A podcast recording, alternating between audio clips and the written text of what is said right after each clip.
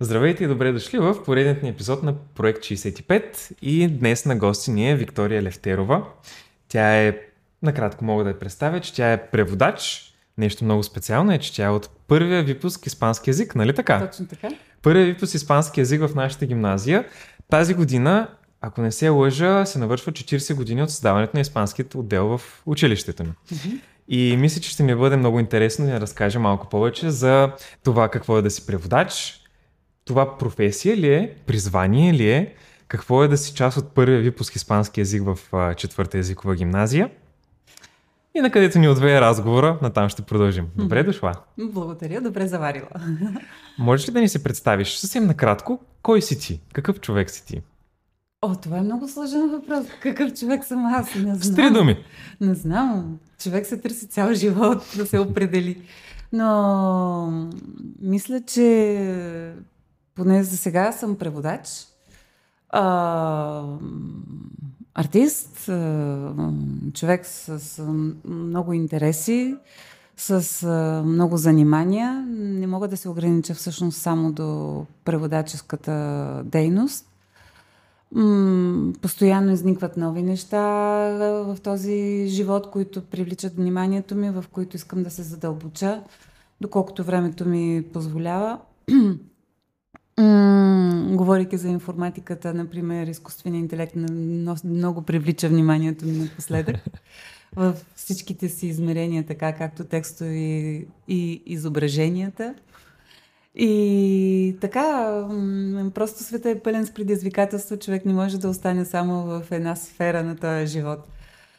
А иначе, каква съм аз? Ами завършила съм, както каза ти, езиковата гимназия във Варна, първия випуск испанска паралелка, после завърших испанска филология в София, после заминах за Мадрид, там пък завърших а, 4 години вътрешен дизайн, работих известно време в едно архитектурно студио, после пък се върнах към а, филологията и по-скоро към превеждането. И фактически не се върнах, а започнах с превеждането.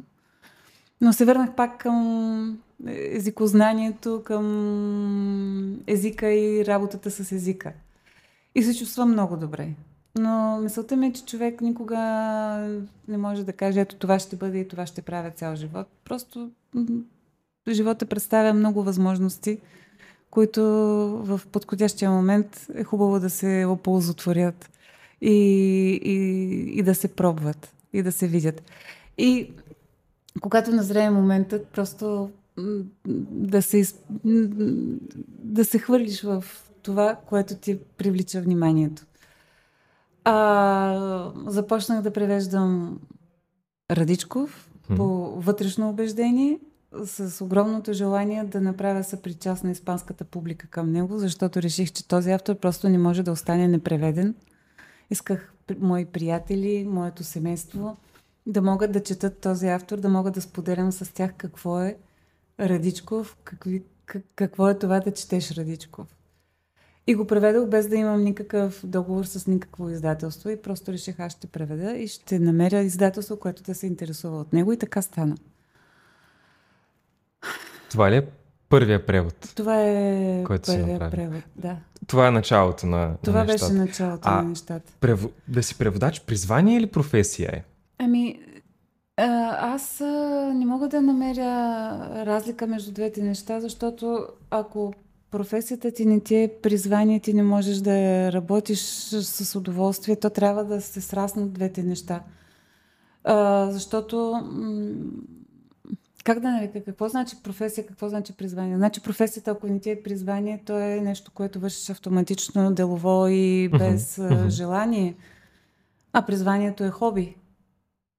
В смисъл, не, не знам как да отговоря на този въпрос. То Мене този да, отговор ме устройва напълно. то, Това е... то трябва да бъде призвание, още повече, че изисква много жертви, много труд, който не е а, възнаграден финансово подобаващо. Тоест, винаги се работи по призвание. Преводаческата работа винаги трябва да бъде призвание, иначе не можеш, иначе не можеш да я работиш. М, поне аз така мисля. И трябва да те вдъхновява и трябва да я правиш с огромно желание да се получи крайния резултат и да можеш най-вече с желанието да споделиш с читателя, нали, с анонимния читател, с този, който ти не познаваш или може би въплащаваш в лицето на близки, познати, приятели, но а, да споделиш твоя труд, да бъде прочетен, да бъде а, да, да бъде просто споделен хората да могат да му се зарадват, да, да могат да го усетят. Не знам, това е според мен призванието. А как се става преводач? А как се става преводач? Ами с работа. Колко книги са необходими да преведеш, за да се наречеш преводач? Или не се измерва по този начин? Мисля, че не се измерва по този начин. Мисля, че не се измерва по този начин. В смисъл, той човек цял живот се учи. Mm-hmm. Mm-hmm. Е, може би още с първата книга да получиш успех. Е, ти се учиш с, работейки с други хора. Аз, например, трябва да работя с а, колега испанец, който едновременно с мен редактира текстовете. От него научавам много. Учиш се, четейки за превода, четейки чужди преводи, сравнявайки. И работейки, работейки върху един превод, търсейки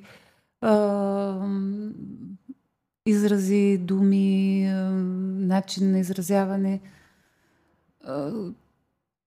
Не знам. Просто те... много, много работа. То не е като кажеш, ето аз преведох две книги, аз преведох пет книги, вече mm-hmm. съм преводач. Ти можеш да преведеш и 10 книги и пак да не бъдеш добър преводач. Mm-hmm. Може да си превел една книга и да бъдеш добър преводач.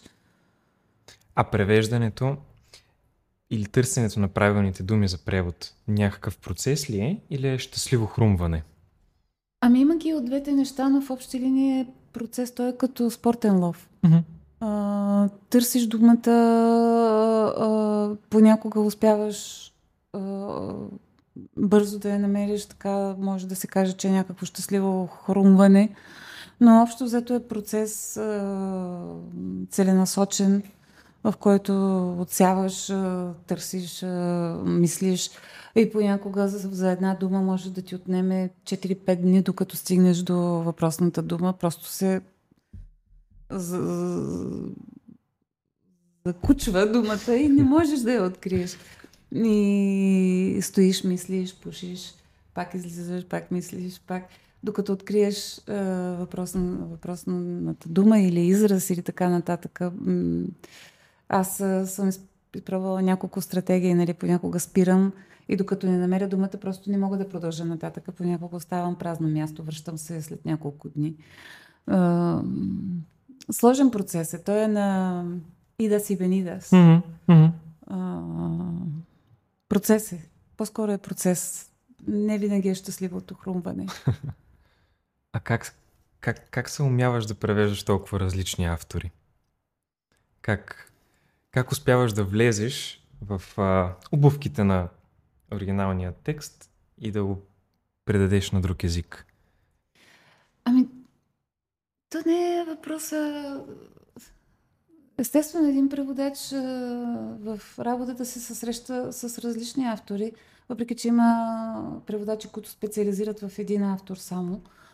Но то това е интересното според мен, както един артист се вживява в различни, въплащава в различни роли.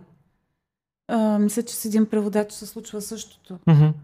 Просто ти влизаш в... А, въплащаваш се в... Превъплащаваш различни автори в а, различни... А, на, на, на един език. И, и, и не, не виждам особена трудност в това да а всъщност трябва да усетиш а, книгата, трябва да усетиш стила, трябва да усетиш духа на книгата. И, и в, по този начин вече можеш да пресъздадеш на другия език. Ако не усетиш книгата, ако не, не я чувстваш, тогава вече е много по-трудно. Тогава вече извършваш една механична работа. Но за щастие превеждала съм и текстове, които са ми били по-чужди, но винаги се опитвам да, да усетя тона на книгата, да усетя mm-hmm. автора. Mm-hmm. А имаш ли любим жанр или стил, който те превеждаш? за сега съм превеждала най-вече романи, новели. А, има нещо, което не мога да превеждам и това е поезия. Много ми е трудно с поезията. И, и определено не бих могла да превеждам поезия, затова много се възхищавам на, на преводачи, които умеят да превеждат поезия. И, например, преводите на Шекспир на Владимир Свинтила ме възхищават много. Мисля, че те са ми любимите. И това е така от като да кажа не това, което ми е любимо, а това, което не мога да правя е примерно това. Четейки сега а, преводен текст, преводен роман, Откриваш ли, примерно, грешки на, на преводача? Или и, има ли това вече изкривяване мои, професионално? Мои Не, чужди, чужди. Когато четеш преводни издания. По принцип, да. Аз не ги чета толкова критично преводите и честно да си призная, в скоро време не съм чела преводни романи. по липса, по най-простата липса на време, mm. наистина. Но, например, позачитам, тъй като а, сега ми се налага да търся издания на испански на а, романи, които съм чела, примерно, в превод на български на времето. А, налагало ми се. А, примерно, когато за децата съм търсила някои издания, например, приказките на Радиард Киплинг, търсех по едно време. А, някаква световна литература, преводна на. И, и, и не съм намирала достатъчно добри преводи. Трябва да кажа, че нашите български преводачи са прекрасни. А, мисля, че приказките на Радиар Киплин бяха на Валери Петров превода. Mm-hmm. И не мога да намеря достатъчно добри преводи на испански, mm-hmm. които да ми харесат, които да ми звучат така добре, както преводите на български на същите произведения. И това е истина. Да.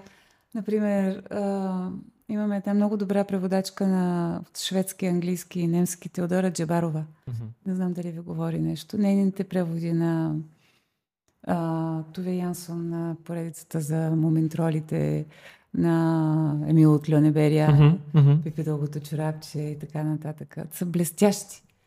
И пак за децата на времето исках да им купя поредицата за моментролите. Еми не е същото. Просто не можеш да усетиш текста по същия ярък начин, както го е превеждала тя. Не знам дали това е, защото аз на времето съм свикнала толкова много с тези текстове, че сега намирам за безсолни останалите mm-hmm. преводи. Не мога да го обясня. Но наистина ми се е случило нещо подобно, да. А, много интересно. Да, да. Да тръгне разговора в така, друга посока. Какъв е живота в Мадрид? О, живота в Мадрид е, както във всички големи столици, забързан. Хората от друга страна пък са така усмихнати, любезни, търпеливи в общи линии. А, въпросът е, че а, човек, а, когато работи, се ограничава живота до едно определено пространство, от което не излиза много често. Mm-hmm което се ограничава от работата, офиса, квартала, в който, който обитава. И мащаба се смалява. Не е толкова а, голям като за столица, да, да кажеш. Но живота в Младите е пъстър в общи линии, космополитен, голям град, но е много гостоприемен същевременно. Човек не се чувства чужденец там. Това е много хубаво. Хм. Да. Интересно. А какъв беше живота в гимназията? О, живота в гимназията беше хубав. Спомням си го с така доста любов. А, и с хубави чувства. Еми, аз а, обичах а, ученето, Мгм. поради което си прекарвах добре в гимназията. Имахме а, хубави отношения, имах приятели. А, хубав, хубаво беше. Учителите, това на което ни учиха, беше много интересно. А, лично на мен ми беше забавно. Имам много, много хубави спомени от гимназията и смятам, че а, духа, в който ни възпитаваха, беше добър, струваше си. Какво те вдъхновяваше тогава? О, не знам. Вече не какво ме е вдъхновявало тогава. Предполагам, че много неща. А можеш ли да ни разкажеш тогава някакъв ярък спомен от ученическите години? Ох. За някой фестивал, например, за някоя случка. А, не знам. Фестивал. Те бяха много. Ние постоянно правихме там фестивали, испански танци, а, постановки. А, не знам.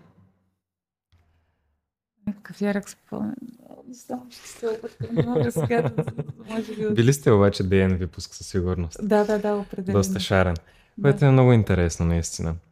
А, можем да завършим нашия разговор с връщане отново към книгите, към преводите.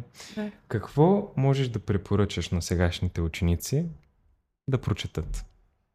От към преводи или от към... И преводи, и оригинални текстове. Какво ще им препоръчаш?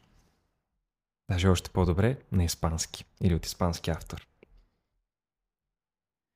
От испански автор... М- не знам, да им препоръча Камелия. Обаче, да, да им препоръча Камелия, но от българските автори ам, да прочитат Радичков. Да прочетат Радичков. Да, Добре. да прочитат Радичков, защото а, смятам, че там е целият всемир. Какво можеш да пожелаеш? Не, какво искаш да пожелаеш на бъдещите преводачи? На, на малките преводачи, които все още са наши ученици. О, вдъхновение и желание за труд. И търпение. И да дързаят. А какво ще пожелаеш на гимназията ни за следващите 10 години? Като на София. Да расте, но да не старее. Благодаря ти, че не беше на гости. За мен беше огромна радост. И за чест също. да се разговарям. поканихте. Много ми беше драго. Всичко хубаво.